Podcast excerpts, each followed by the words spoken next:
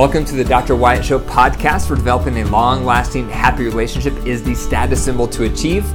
And following my six marriage steps is a path to help get you there. I'm your host, Dr. Wyatt Fisher, a licensed psychologist specializing in marriage counseling. Remember, you can contact me on the Dr. Wyatt Show Monday through Thursday from 4 p.m. to 6 p.m. Mountain Standard Time with your marriage related questions. You can reach me at 720 307 7347. Tell your family and friends about the podcast. Tell them the phone number. They can call me. It's free marriage advice.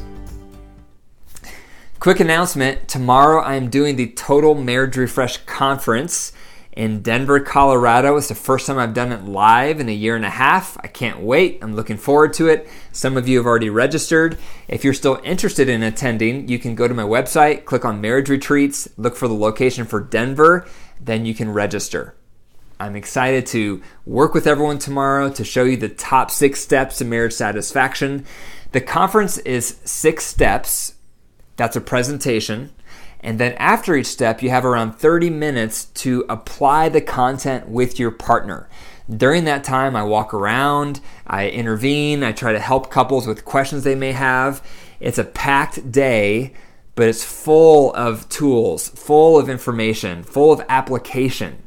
So if your marriage could use a refresh, I highly encourage you to attend. If you can't make it tomorrow, again, go to my website under Marriage Retreat.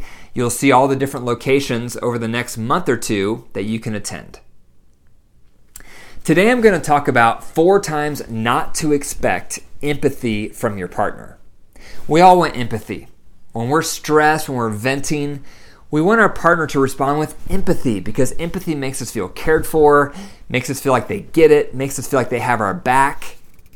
But sometimes we may have unrealistic expectations for when they should be providing empathy.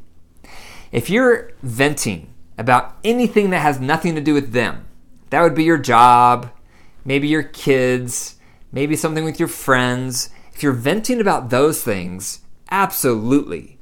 Your partner should respond with empathy. However, if you're venting about something about them, empathy becomes very tricky. So I'm going to go through four times you should not expect them to respond with empathy. So, if you're complaining about them, you're making a, a, complaint or you're you're venting about them, and number one is you're not pointing out their progress, they're gonna get defensive, not empathetic.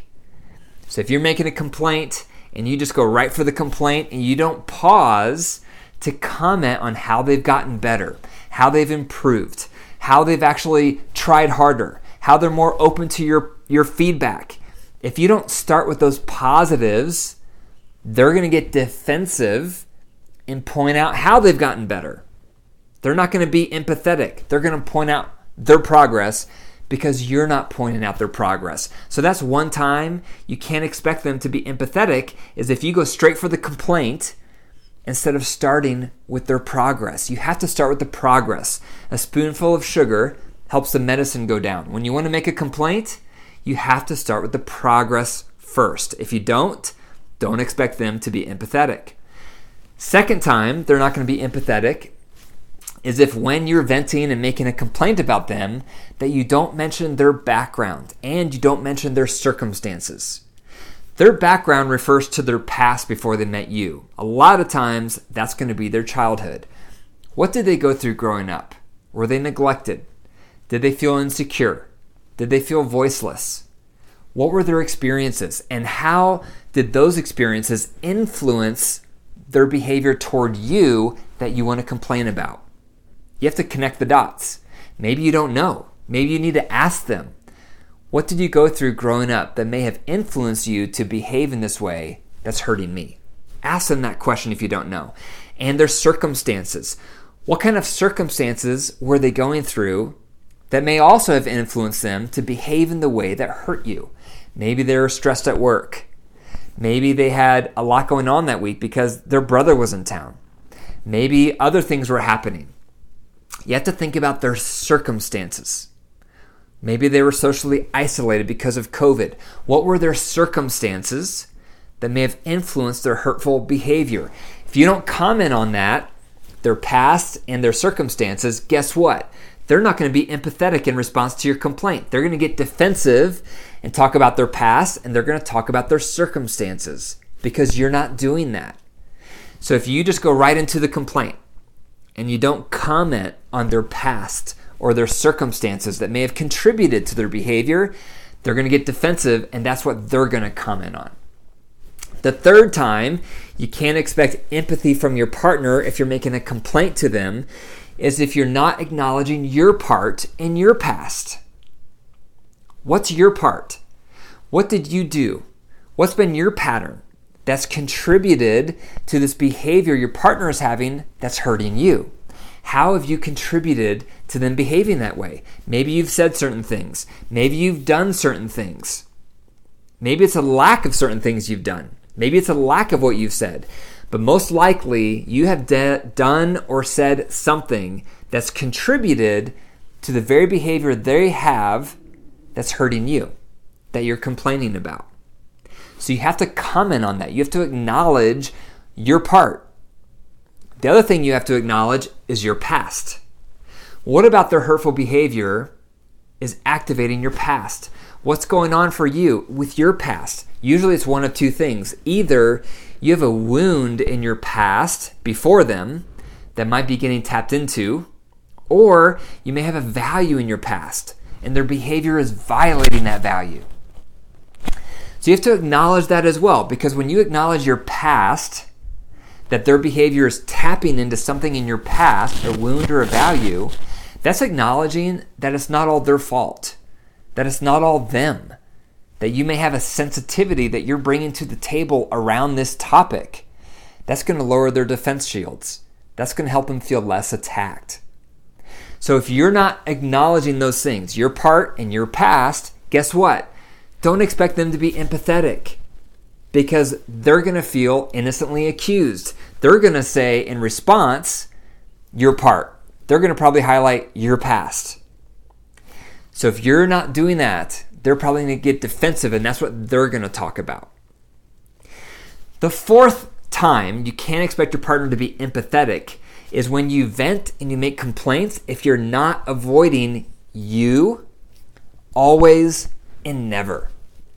You is accusatory. So the moment the word you comes out of your mouth, your partner is going to feel criticized. They're going to get on the defense.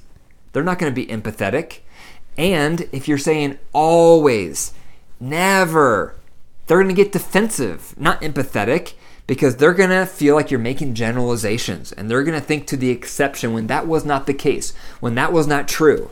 That's where their mind is going to go. It's not going to go toward your heart and what you're feeling. They're going to get defensive. Their walls are going to go up. So when you make that complaint, you have to take out the word you and take out all generalizations. Instead, speak to the pattern, what is making you feel, and what your core need is underneath the pattern. But if you go for that complaint and you're venting with you statements and always and never, don't expect your partner to be empathetic. Instead, they're going to get defensive. So, those are the main four times not to expect your partner to be empathetic. If you're venting about them to them and you don't point out their progress, you don't point out their past and their circumstances. You don't point out your part in your past. And then you're making a complaint without avoiding you and always and never. Don't expect your partner to become empathetic. They're going to get defensive, their walls are going to go up. So, if you haven't realized already, I'm explaining the complainer steps to the Reunite tool. The Reunite tool is a method I've developed to help couples work through conflicts. We need methods. We are not good at this stuff. The Reunite tool is a way to do it. If you haven't learned the Reunite tool, you can access it by Googling Reunite tool. You can go to my website and click on tools. There's a whole tool called the Reunite tool that you can purchase. It's 10 bucks and that's me explaining it, demonstrating it through video so you can watch it over and over. You also can go to my website, click on Relationship Coach, and you can work with one of my relationship coaches who have expertise in all my tools, including the Reunite tool.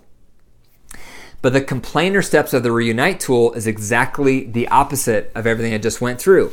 When you want to make a complaint, you start with how your partner has gotten better. And then, second, you talk about how their past and their circumstances probably influenced their behavior. That's giving them benefit of the doubt. Third, you talk about your part, how you have probably contributed to their behavior, and how your past is probably getting triggered, which is accentuating your reaction. It's probably exaggerating some of your reaction. You have a sensitivity, perhaps. Then you make the complaint, avoiding you comments and avoiding always and never. So you speak to the pattern, you talk about how it's making you feel, and then you talk about the core need underneath the complaint. That's the complainer steps to the Reunite tool. The other section of the Reunite tool is the listener steps. That's where your partner needs to master. That's their side. So, again, if you have to vent about life, we all want to vent and we all want empathy. And if you're venting about anything else, anything that has nothing to do with your partner, your partner does need to learn how to empathize. However, if you're venting and complaining about them, don't expect them to empathize unless you are following those complainer steps of the Reunite tool. Thank you for listening to the Dr. Wyatt Show podcast. If you enjoyed the episode, be sure to click the five stars and leave a review. For more marriage resources, go to my website, drwyattfisher.com. And remember, your marriage is alive. If you care for it, if you tend to it, if you nurture it, it will grow and it will bloom and survive. If you neglect it and deprive it, it will wilt and die. The choice is up to you. Take care.